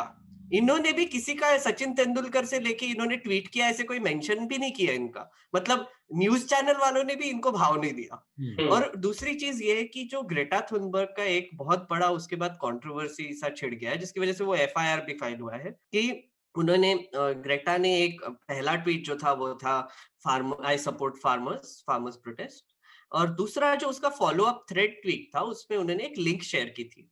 जिसको उन्होंने लिखा था कि किसी को मदद चाहिए इसमें पार्टिसिपेट करने के लिए तो आप इस लिंक पर जा सकते हैं। अब ये लिंक जो था वो एक सोशल मीडिया टूल किट की तरफ़ लेके जाता है। Not just social media but just a general protest tool kit की तरफ़। और ये टूल किट में ये दिया गया था आई थिंक जनवरी से लेके फेब्रुवरी से इवन मार्च तक डेट्स दिए गए थे कि इस इस डेट्स पर हम गैदर होंगे एम्बेसी पे जाएँगे हम ये ये करेंगे हम ट्विटर पर इस डेट पर कलेक्टिवली जाकर ये करेंगे। और उन्होंने रिसोर्स लिंक्स दिए थे कि फार्मर्स के बारे में जानिए थोड़ा सा फार्म लॉज के बारे में जानिए एक्सेट्रा और हम्म। उन्होंने कुछ हैंडल्स भी दिए थे कि इन लोगों को आप टैग कीजिए प्रधानमंत्री से लेके सबको पर ऑल्सो मीडिया हाउसेस को कि आप और उसमें न्यूज़ लॉन्ड्री का भी एक नाम था। तो अब ये जो टूल किट था वो पब्लिकली शेयर किया गया था। अब इसको ट्विस्ट करके कैसे प्रेजेंट किया जा रहा है? अब बोल रहे हैं न्यूज़ चैनल वालों ने भी शुरू किया और उसके बाद अभी दिल्ली पुलिस ने उस पर कार्रवाई भी करना शुरू कर दी कि ये एक इंटरनेशनल कोऑर्डिनेटेड कॉन्स्पिरसी थी जो इंडिया को डिस्ट्रॉय करने में तुले हुए लोग उनकी। और टाइम्स नाउ पे देखा, उन्होंने इमीडिएटली खालिस्तानियों से उसको जोड़ दिया कि एस एफ़ जे में जे ने भी इस पर कंट्रीब्यूशन किया। पता नहीं क्या प्रूफ लेके आए वो वहाँ से। पर आप सोचिए कि गूगल डॉक जो सौ से ज़्यादा लोग एडिट कर रहे थे लाइव मैंने देखा। लाइव एडिटिंग चालू था, उस पर लोग ऐड कर रहे थे रिमूव कर रहे थे। उस पर ये लोग बोल रहे हैं कि ये कोई कंट्रोवर्शियल सीक्रेट डॉक्यूमेंट है जो रिवील हो गया गलती से। और हुआ क्या कि उसके बाद उसने वो ट्वीट डिलीट भी किया ग्रेटा थनबर्ग ने, और उसके बाद एक नया लिंक डाला। और वही टूल किट फिर से शेयर की, उसमें थोड़ा सा रिफाइन करके उन्होंने, वही फिर से बातें दोहराई है। तो आप सोचिए कि ब्लैक लाइव्स मैटर से लेके जो भी क्लाइमेट एक्टिविज्म जो ये ग्रेटा थुनबर्ग लीड करती है, इसमें हर बार वो ऐसा डॉक्यूमेंट शेयर करती है। ये एक रिसोर्स डॉक्यूमेंट है, जिसमें लोगों को ये पता चलेगा कि ये किसके बारे में बात कर रहे हैं, कौन से कौन से पिटिशन चालू है इस पर, कौन से कौन से गवर्नमेंट ऑफिशियल्स इस पे आंसरेबल है, और क्या क्या हम बोल सकते हैं, और ये शेयर किया जाता है पब्लिक में, और ये आप एडिट भी कर सकते हो। और दूसरी तरफ़ आईटी सेल है आईटी सेल भी ऐसे कई डॉक्यूमेंट शेयर करती है दिन रात लोगों के साथ कि यहाँ से आप कॉपी पेस्ट करके ट्वीट किया कीजिए हम्म। रोज एक आपको हैशटैग मिलेगा गवर्नमेंट की तरफ़ से कोई भी स्कीम लॉन्च हुई कोई भी कंट्रोवर्सी हो गई तो वो एक हैशटैग के लिए हम्म। सौ लोग एक ही कॉपी पेस्ट करके ट्वीट करते हैं हम्म। तो आप सोचिए जो टूल किट का जो मामला है वो आप आईटी सेल तो करती है रोज पर अब ये ग्रेटा थुनबर्ग जो कर रही है इंटरनेशनल लेवल पे वो एक कोई ग्लोबल कॉन्स्पिरसी हो गई है। ये जो सारे सितारे हैं ये सब आईटी सेल का एक्सटेंशन बन गए कॉपी पेस्ट के मामले में। एमईए भी मतलब मिनिस्ट्री ऑफ़ एक्सटर्नल अफेयर्स जब आपको एक हैशटैग देती है तो आप क्या कहेंगे कि आईटी सेल ने मिनिस्ट्री ऑफ़ एक्सटर्नल अफेयर्स को टेक ओवर कर लिया या मिनिस्ट्री ऑफ़ एक्सटर्नल अफेयर्स ने आईटी सेल को टेक ओवर कर लिया? एक और जो एक बात थी वो ये कि रिहाना के कपड़ों पर कमेंट करने वालों में और तो मान लीजिए कम बुद्धि दुर्बुद्धि टाइप लोग रहे होंगे लेकिन आ, कंगना रनौत भी उनके कपड़ों को ही टारगेट कर रही थी। वो कंगना रनौत जो खुद उसी इंडस्ट्री से उस ग्लैमर इंडस्ट्री से पॉप वर्ल्ड पॉपुलर कल्चर की इंडस्ट्री से बिलोंग करती हैं। उनको पता है कि किस तरह से वो इंडस्ट्री काम करती है किस तरह से उसमें लोगों के बिहेवियर है या किस तरह से वहाँ पर पहनने कपड़े और उसका क्या कल्चर है। इसके बावजूद उन्होंने लगातार एक के बाद एक तो ये मतलब सेल्फ इंटाइटलमेंट या कहाँ से आया कंगना रनौत को? ये बड़ी चौंकाने वाली बात। मेरा ख्याल है कंगना के बारे में तो हम ये कुछ काफ़ी पहले मान चुके हैं कि वो तर्कों से पार निकल रही हैं। उनको उनके व्यवहार को अब तर्क से नहीं समझा जा सकता। वो उनको सिर्फ़ कुतर्क से ही समझा जा सकता है। हाँ मैं एक चीज़ यहाँ पे कहना चाहूँगा अगर आप थोड़ा सा इसे बड़े कैनवास पे देखें तो ये सरकार, और खासतौर पे केवल सरकार नहीं मतलब आरएसएस का ज़्यादा ध्यान हमेशा प्रेजेंटेशन पे होता है, दिखाई क्या दे रहा है उसके ऊपर होता है, ज़मीन पे क्या चीज़ें हैं वो महत्व नहीं रखती है। दूसरा, मनोरंजन उद्योग उनके लिए बहुत बहुत प्राइमरी चीज़ है। मतलब ये आज से नहीं है, जब इवन मैं अगर वाजपेयी और आडवाणी वाले एरा को भी याद करूँ तो उनका फोकस हमेशा सिनेमा पे मनोरंजन उद्योग पे या जो जो इस तरह की चीज़ें हैं जो सीधे पब्लिक कल्चर को जो मास कल्चर है उसको प्रभावित करती है उस पर रहता है सेवेंटी सेवन की मिनिस्ट्री में भी अगर आप याद करें तो आरएसएस ने दो ही मिनिस्ट्री ली थी एक इंफॉर्मेशन हम्म। ब्रॉडकास्टिंग और दूसरा विदेश मंत्रालय हम्म। और आडवाणी तो मेरे ख्याल से शायद अर्ली नाइनटीन में फ़िल्म रिव्यू करने से ही उन्होंने अपना जर्नलिज्म हम्म। का करियर शुरू किया था और हम्म। अभी मैं किताब पढ़ रहा था जुगलबंदी जिसके अंदर रेफरेंस था 1960 के किसी लालकृष्ण आडवाणी के लिखे आर्टिकल का जिसमें वो प्रस्तावित गांधी के ऊपर बनने वाली फ़िल्म जो गांधी के ऊपर फ़िल्म बनी बाद में एट्टी में जाके उसके बारे में ये लिख रहे थे कि एक विदेशी व्यक्ति गांधी के बारे में फ़िल्म डायरेक्ट क्यों करेगा और एक विदेशी व्यक्ति गांधी का रोल क्यों प्ले करेगा? क्या हमारे अपने हिंदुस्तानी निर्देशक और अपने हिंदुस्तानी कलाकार इसके लिए सक्षम नहीं है इसमें? जब एडनबरो वाली फ़िल्म बनने की योजना बन रही थी शायद उस समय। तो ये एक आइडियोलॉजिकल लेवल पे इस इस कार्ड को ये बहुत पहले से खेलते रहे नंबर एक। नंबर दो सिनेमा को और खासतौर पे जो पूरा का पूरा सिनेमा उद्योग है, वो एक बहुत बड़ा इस बात का इस बात के लिए जिम्मेदार है कि भारत की जो लिबरल कल्चर है, जो भारत में आप आप बिल्कुल कहेंगे कि वो संविधान उसके पीछे सबसे बड़ी ताकत है, लेकिन लोगों तक वो लिबरल कल्चर पहुँचाने में सबसे बड़ा रोल अगर किसी ने प्ले किया तो हमारे सिनेमा ने किया तो सिनेमा को तोड़ना बहुत ज़रूरी है, अगर आपको फंडामेंटलिज्म आम जनता में एस्टेब्लिश करना है। जब फ़िल्म आपको दिखाती है कि दो अलग अलग धर्मों के लोगों का प्रेम करना है, दो अलग अलग जाति के लोगों का प्रेम करना अच्छा है तो समाज में उसको काउंटर करना मुश्किल होता है। एक तरफ़ आप लव जिहाद जैसे बेतुके चीज़ों के ऊपर कानून लेके आ रहे हैं तो सिनेमा उसके खिलाफ जो माहौल बना रहा है उसे आप जब तक रोकेंगे नहीं और सिनेमा हमारे देश में बहुत बहुत बड़ा प्रभाव रखता है। ये बीजेपी और आरएसएस से ज़्यादा अच्छा कोई नहीं जानता। तो हम्म। वो कॉर्नर करने का काम इन्होंने सरकार में आते ही शुरू किया था। और जो अलग अलग मैं खेमे बंदी की बात कर रहा हूँ उसमें ऐसा नहीं है दूसरी तरफ़ लोग नहीं है। आप अगर सीए वाले प्रोटेस्ट के टाइम पे देखें मुंबई में बहुत बड़ा प्रोटेस्ट हुआ था सीए के खिलाफ और जिसमें बहुत सारे फ़िल्म फिल्मी कलाकार तो विशाल भारद्वाज शामिल हैं और अनुभव सिन्हा शामिल हैं इवन बहुत सारे राइटर्स जावेद अख्तर शबाना आदमी तापसी पन्नू ये सभी लोग उसमें शामिल हुए। विक्रमादित्य मोटवाने थे अनुराग कश्यप थे। तो ये खेमेबंदी सिनेमा के अंदर भी दिखाई दे रही है और ऐसे में काफ़ी प्रेशर है आ, सरकार की तरफ़ से कि वहाँ पे ये जो एक लिबरल माहौल है हमारे सिनेमा इंडस्ट्री का उसे तोड़ा जाए किसी तरह उसे ब्रेक किया जाए। एक और इसका पहलू है मेघनाद और शार्दुल आपसे इस पर छोटी सी प्रतिक्रिया लेके और फिर हम मनदीप पुनिया के विषय पर बात करेंगे थोड़ा सा। वो ये मसला है कि एक तर्क आया कि इनको क्या पता है किसानी के बारे में जो लोग बात कर रहे हैं। लेकिन ये तर्क उलट के उन लोगों के ऊपर भी जाता है जो लोग सरकार के पक्ष में ट्वीट कर रहे हैं। इसको इस ये तर्क कहीं से लागू होता है? मतलब ये ऐसी बात हो गई कि मैं सरकार के खराब हेल्थ सिस्टम की बात करूँ और सरकार मुझसे कहे कि तो खुद जाके डॉक्टर बन जाओ। मैं इनके खराब पढ़ाई या शिक्षा व्यवस्था की बात करूँ ये कहें कि जाके खुद ही टीचर बन जाओ और अपने से पढ़ लो। हम्म। एक एक सर ये तर्क एक इसलिए एप्लीकेबल नहीं है क्योंकि अगर आप वो आर्टिकल पढ़ेंगे जो शेयर किया था सीएनएन का उसमें तो वो आ, मतलब फोकस जो था उनका वो इंटरनेट शटडाउन पे और इस पे था। तो इंटरनेट शटडाउन तो वो समझते हैं राइट आई मीन लाइक इतना तो पता ही होगा। और जैसे यूनाइटेड नेशंस में भी और काफ़ी दुनिया भर में ये डिबेट शुरू है internet as a human right की कि कैसे जब आप इंटरनेट बंद कर देते हो तो आप राइट टू फ्री स्पीच पे आप एक तरीके से रोक लगा रहे हो जो कि एक फंडामेंटल राइट है हमारा। और ये आप जो रीजन दे रहे हो कि इसकी वजह से माहौल खराब हो जाएगा क्राइम बढ़ जाएगा या फिर जो भी आप रीजन देते हो रिएक्टिव या फिर प्रोएक्टिव वो एक गलत मतलब आप प्रूफ भी नहीं कर सकते इसको एसेंशियली तो आप इतना तो समझ सकते हो कि अगर इंटरनेट बंद हो गया तो फिर लोग बात नहीं कर पाएँगे। जो भी हम न्यूज़ लॉन्ड्री जो अभी काम कर रहे हैं, जितने हमारे रिपोर्टर्स तैनात है तीनों बॉर्डर पर। और अतुल सर, आपको तो पता ही है, हम पिछले दस दिनों से तो कॉन्स्टेंटली लाइव अपडेटिंग कर रहे हैं, सब लोग काम कर रहे हैं, इस पर बात कर रहे हैं। अब आप सोचिए कि वहाँ के लोगों को ये पता है कि हम उनका पक्ष दिखा रहे हैं, हम उनको उनकी बातें सुन मतलब जो भी है वो भी दिखा रहे हैं दुनिया के सामने।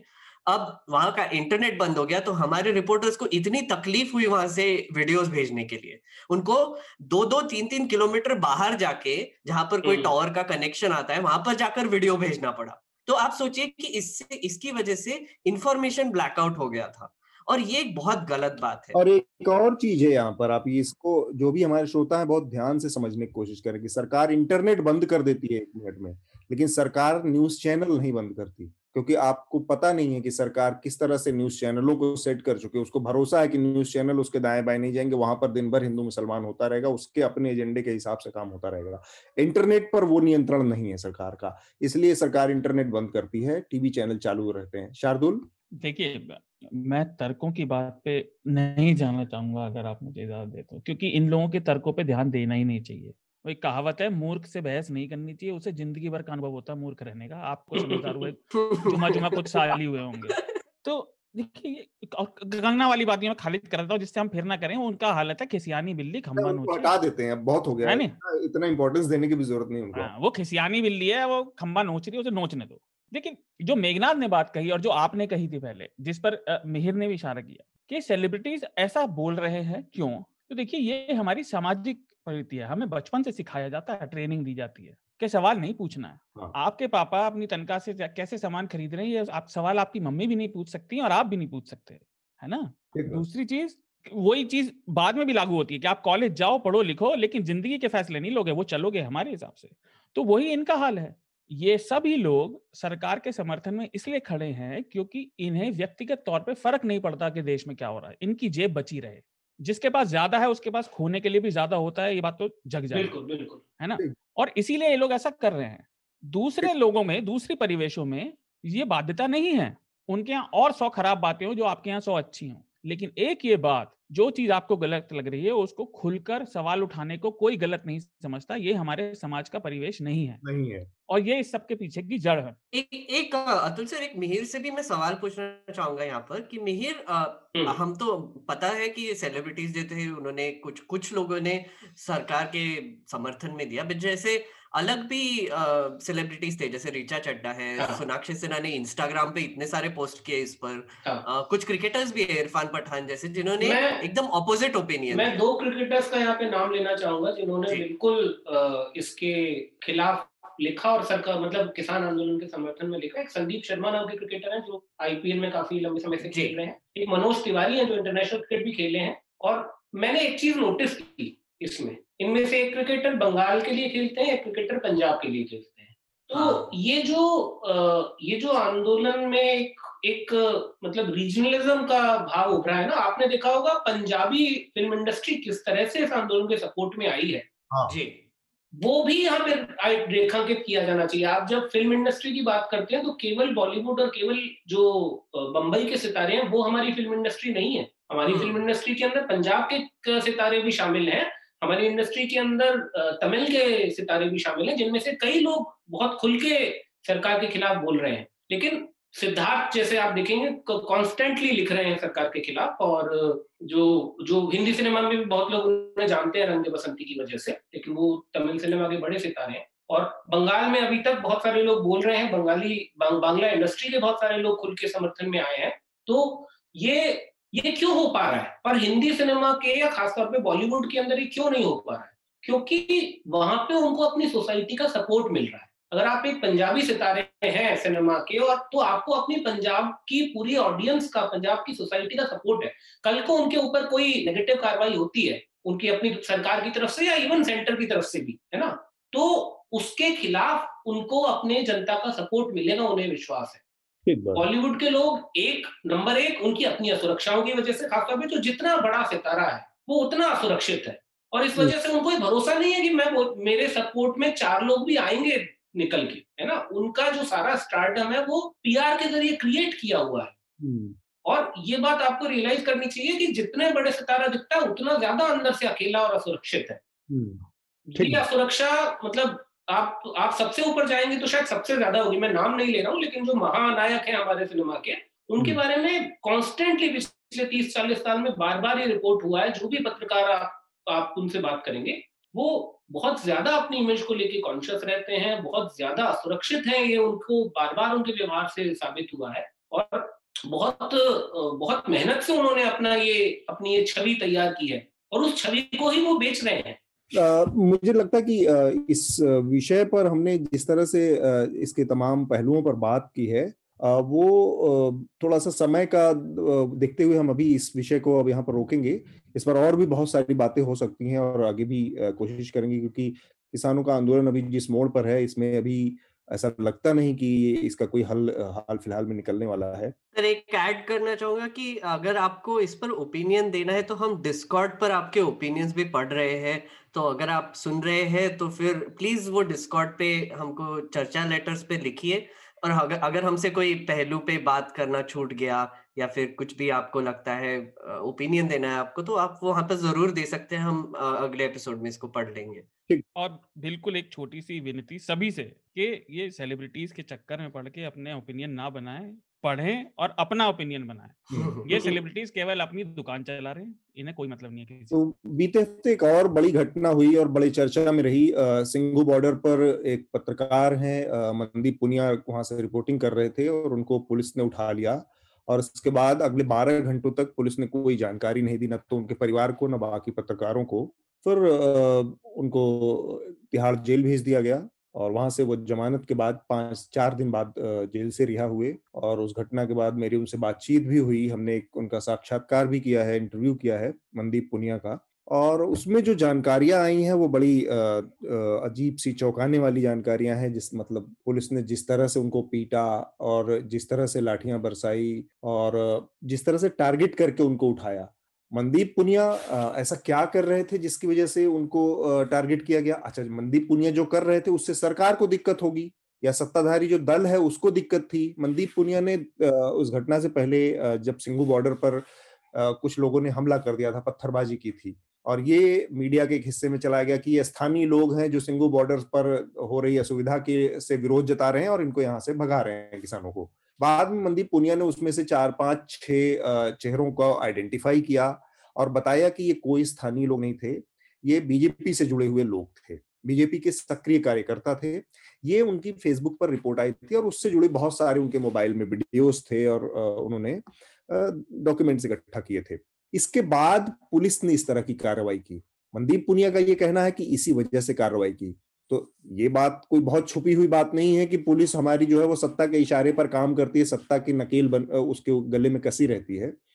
लेकिन एक पार्टी के गतिविधियों को उजागर करने के लिए पत्रकार को इस तरह से टारगेट किया गया इस दिल्ली शहर में, देश की राजधानी में। 12 घंटे तक उसके परिवार को जानकारी नहीं दी गई। पत्रकारों को दौड़ाया गया इधर उधर गुमराह किया गया यहाँ वहाँ अलग अलग जगहों पर, लेकिन कोई जानकारी नहीं दी गई। ये अपने आप में पूरे इस देश की, इस आंदोलन के प्रति सरकार के नज़रिए की और इस देश में पुलिस व्यवस्था की या दिल्ली शहर में पुलिस व्यवस्था की पूरी कलई खोल के रख देता है। मनदीप पुनिया के साथ मारपीट की गई। मैं चाहूँगा कि आप लोग अगर आप लोगों ने इस विषय को फॉलो किया हो तो मेघनाथ शार्दुल और मेहर आप लोग अपनी टिप्पणी दें क्योंकि ये मीडिया के लिहाज से भी बहुत चिंता की बात है। ये Newslaundry media watchdog platform है। पत्रकारों के साथ इस तरह का कुछ होता है तो हम उसको प्राथमिकता देकर कवर करते हैं और हमने पाया कि इस मामले में पुलिस ने बहुत सारी गड़बड़ियाँ की हैं बहुत सारे रेखाएँ लाइंस क्रॉस की हैं।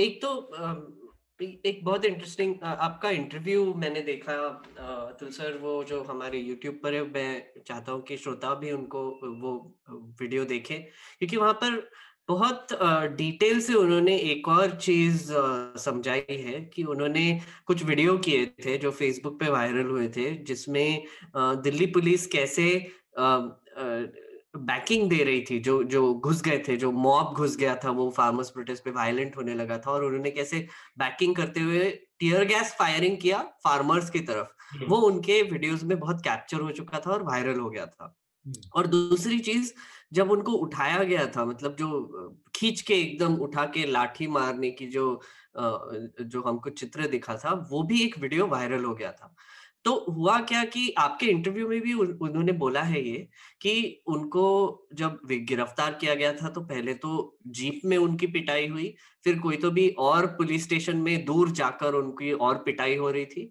और फिर एक अफसर अंदर आए और उन्होंने बोला कि इनका इनको हमने पकड़ा है उसका वीडियो वायरल हो गया है।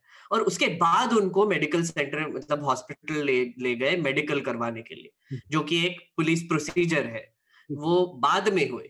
तो आप सोचिए कि अगर वो वीडियो जो दूसरा वीडियो जो था वो वायरल नहीं होता तो फिर आज मनदीप पुनिया का क्या हाल होता क्योंकि एक और चीज़ जो मुझे बहुत इंटरेस्टिंग लगी कि उन्होंने जेल में जाने के बाद भी उसको एक अपॉर्चुनिटी समझा।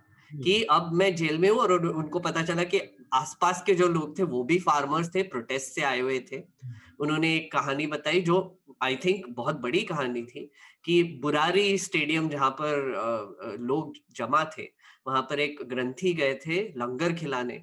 उनको बाहर आते वक्त पुलिस ने पकड़ के इतना मारा कि उनका पैर पूरा सूज गया है और वो जेल में थे। अब उनका नाम पता जो भी प्रोटेस्टर्स थे उनका उन्होंने अपने शरीर पे लिखा है। नोट्स लिए हैं।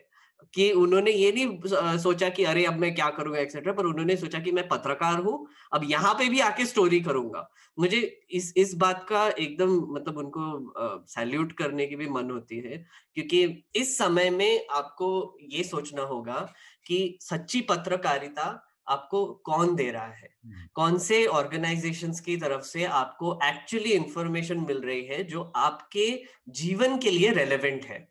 अब आप देखिए हमने पहले जो अभी बात की थी चर्चा में अभी जस्ट उसमें जो मीडिया का जो नैरेटिव था, अब आप सोचिए कि ये जो टूल किट का जो मामला है, वो कितने लोगों को रेलेवेंट है अपने लाइफ के लिए? पर जब फार्मर्स की बात आती है तो सबके लिए रेलेवेंट है उनके लाइफ के लिए। क्योंकि फार्मर्स आखिर हमको, हम, अपना धान उगाते हैं, हम हम खाना खाते हैं, और वो सब रिलेटेड है।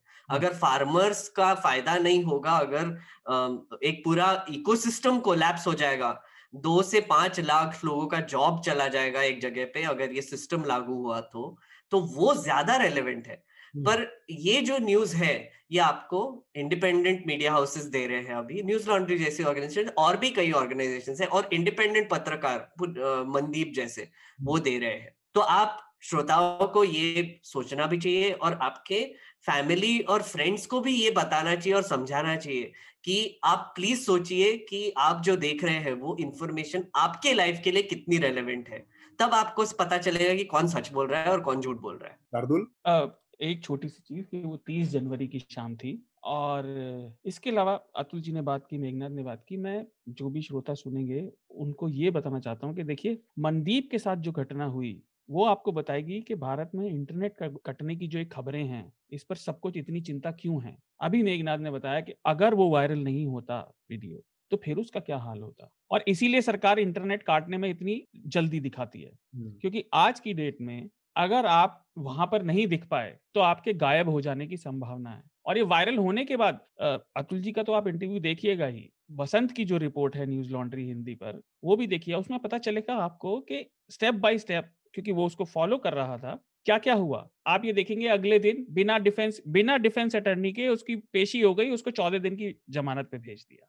जबकि उसकी उसकी जमानत पर जब वो चीफ मेट्रोपॉलिटन मजिस्ट्रेट जो थे सतवीर सिंह लामा जी उन्होंने कहा था जो हमने लास्ट वीक भी बात की थी कि लीगल प्रिंसिपल जो है कानून का वो है कि जमानत दी जाए। हिरासत में रखा जाना एक्सेप्शन है। और इस केस में तो कंप्लेन करने वाला भी गवाह भी जो आप केस बना रहे हैं वो कितना घटिया है कितना बेकार है वो तो निकल ही आएगा। लेकिन उसके हिसाब से भी सब कुछ पुलिस वाले हैं तो ये आदमी को हिरासत में रखने की आपको क्या ज़रूरत है? ठीक बात। ये आपको कैसे इन्फ्लुएंस करेगा? हम्म। और अगर इंटरनेट वहाँ नहीं होता और इसीलिए वो इंटरनेट कटने पे जो इतना शोर मचा है इतनी मिर्ची लगी है सत्ता पक्ष के उनके समर्थक लोगों को वो इसीलिए लगी है क्योंकि इनकी बिल्कुल वो पेपर टावल जितनी मज़बूत चमड़ी है हम्म। है ना? उसमें तुरंत सुई लग जाती है और उन्हें ये लगता है कि हमारी विश्व गुरु की इमेज खराब हो जाएगी और हमारे प्रोपागेंडा में पंचर हो जाएगा। इस सब की जड़ दोनों बात जो आज हमने कही उसकी जड़ में यही है कि सरकार इतनी इनसिक्योर है कि वो सच को नॉर्मल जानकारी को एक पत्रकार जो वहाँ अपना ओपिनियन नहीं दे रहा। पत्रकार कौन होता है? देखिए हम सब उसमें फ़ील्ड में काम करते हैं तो लोग कहेंगे कि आप रोमांटिसाइज कर रहे हैं? लेकिन कम से कम मेरी नज़र में पत्रकार वो व्यक्ति है जिसे थोड़ा सा ना उंगली करके खोजबीन कर जीवन चलाने का रोग है। उसकी आमदनी भी कोई ज़्यादा नहीं होती। हम्म। पर वो मॉरली ऑब्लिगेटेड फील करता है कि नहीं यार मैं बताऊँ लोगों को कि ऐसा हो रहा है बाकी लोगों की मर्ज़ी। ठीक बात। मिहिर? देखिए मैं यहाँ पे एक चीज़ रेखांकित करना चाहूँगा कि आखिर पुलिस ने मंदीप को पकड़ा क्यों? और अगर हम ये कहते हैं कि तो यहाँ पे दो चीज़ें हैं एक मंदीप उस भाषा में बात कर रहा था जिस भाषा में एक लार्जर ऑडियंस समझती है मीडिया की और मनदीप पत्रकारों से उनकी भाषा में बात कर सकता है क्योंकि मनदीप उसी तरह के परिवार से आया है। वो उसी तरह की खेती किसानी वाले परिवार से आया है।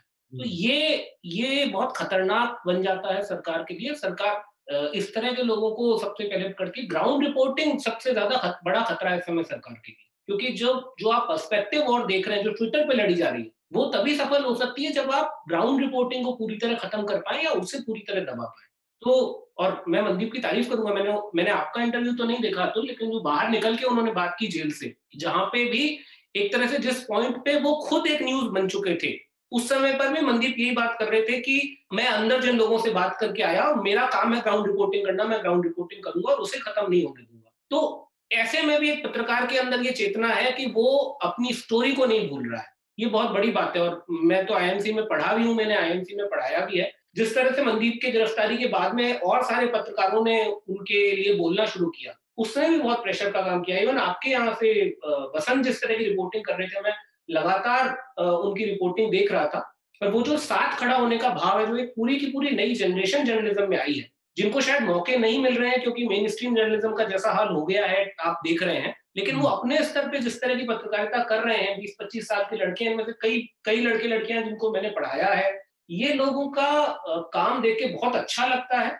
और ये ये इनका इनका प्रोफेशनलिज्म बहुत बहुत अच्छा है ये भी मैं कहूँगा।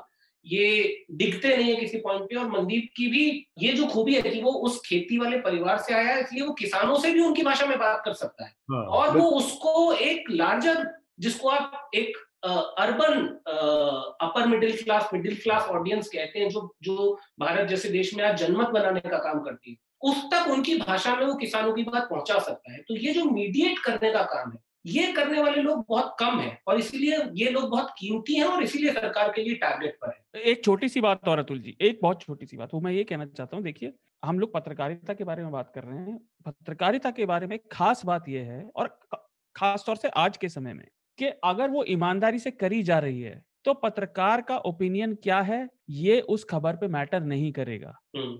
है ना? और यही सरकार की प्रॉब्लम है कि अगर वो पत्रकारिता ईमानदारी से होती रही तो सच सबको दिख जाएगा। इसलिए उसे कवर करना और उस पर जितनी हो सके परते चढ़ा देना वो ज़रूरी है। ठीक बात। हमारे पास आज इतना ही समय था। हम अब रिकमेंडेशन का जो राउंड है उसको पूरा करेंगे। सबसे पहले मेघनाथ आपका रिकमेंडेशन मे, मेरी आ, मेरा एक रिकमेंडेशन है जो डेविल नेक्स्ट डोर कर कर एक डॉक्यूमेंट्री आई है नेटफ्लिक्स पर।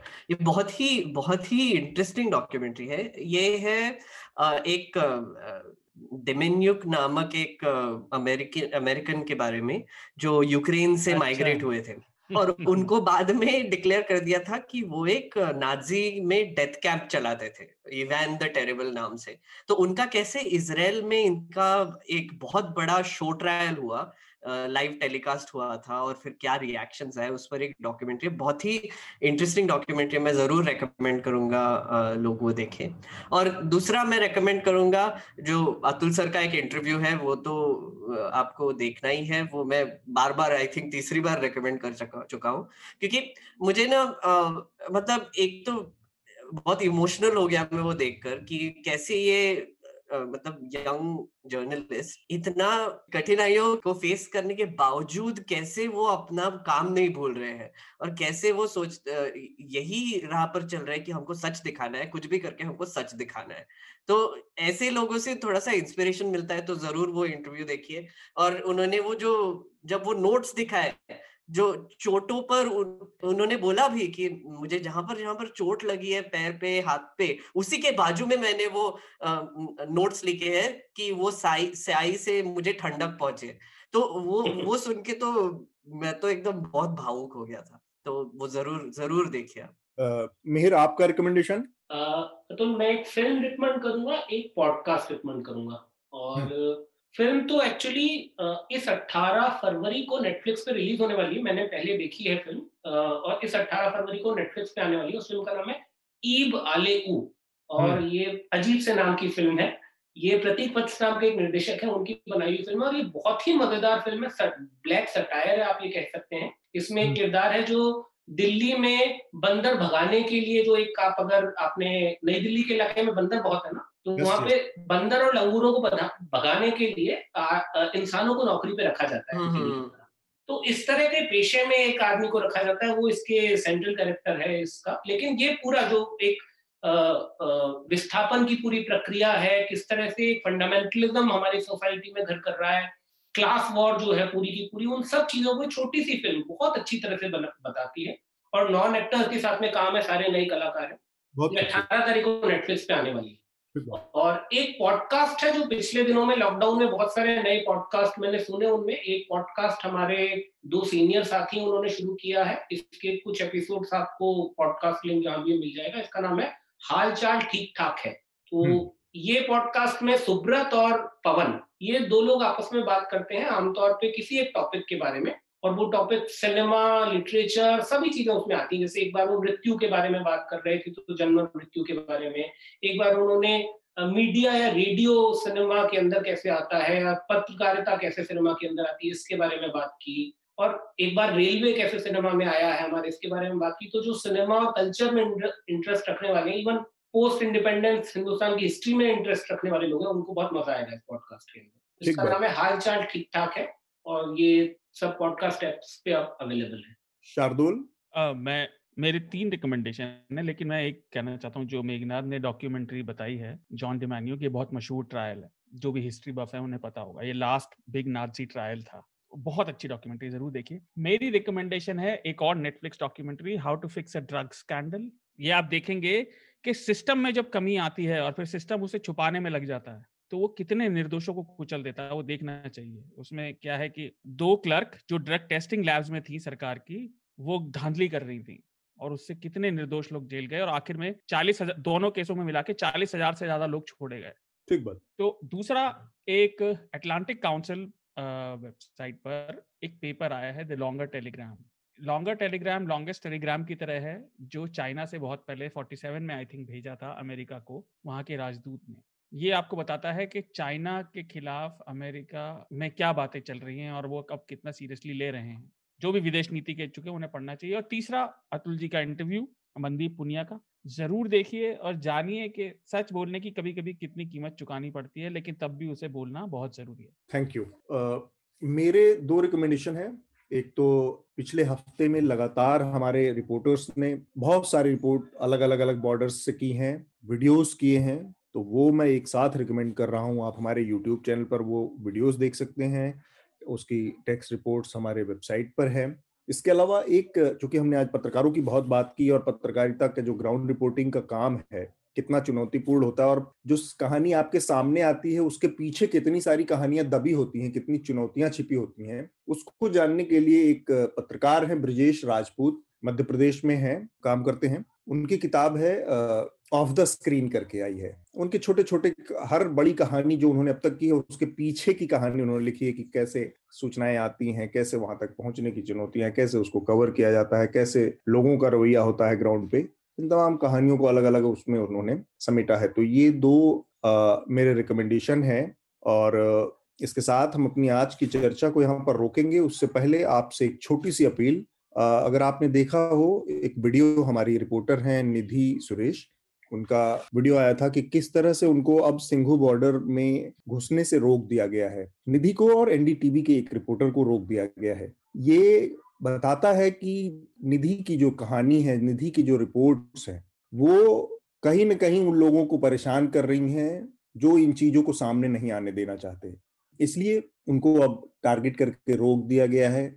उनसे, उनको जो प्रदर्शन वाला एरिया है, उसमें घुसने न देने के लिए तमाम तरह के बहाने बनाए जा रहे हैं, ऐसी ऐसी बातें कही जा रही हैं। तो ये सिर्फ़ इसलिए संभव है, क्योंकि न्यूज़ लॉन्ड्री वो सारी कहानियाँ कह पाया, जो मुख्य धारा का लेगेसी मीडिया नहीं कह सकता। वो इसलिए कह पाया क्योंकि न्यूज़ लॉन्ड्री को आप सब्सक्राइब करते हैं और मुख्य धारा का मीडिया किसी और के विज्ञापन से चलता है। तो न्यूज़ लॉन्ड्री को सब्सक्राइब कीजिए और गर्व से कहिए, मेरे खर्च पर आज़ाद हैं खबरें।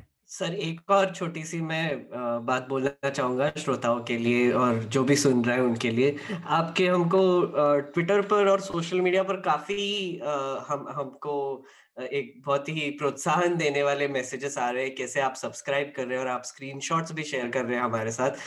तो जिस धन्यवाद करना चाहूँगा कि आपने हम हम पर भरोसा किया और हम, आपने हमको सपोर्ट करने का डिसीज़न लिया।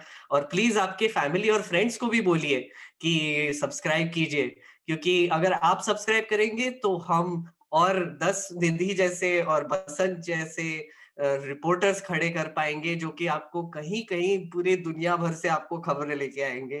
तो प्लीज़ सब्सक्राइब कीजिए ताकि हम भी और अच्छे से काम कर पाए। न्यूज़ लॉन्ड्री के सभी पॉडकास्ट ट्विटर आई और दूसरे पॉडकास्ट प्लेटफॉर्म पे उपलब्ध हैं। खबरों को विज्ञापन के दबाव से आज़ाद रखें। न्यूज़ लॉन्ड्री को सब्सक्राइब करें।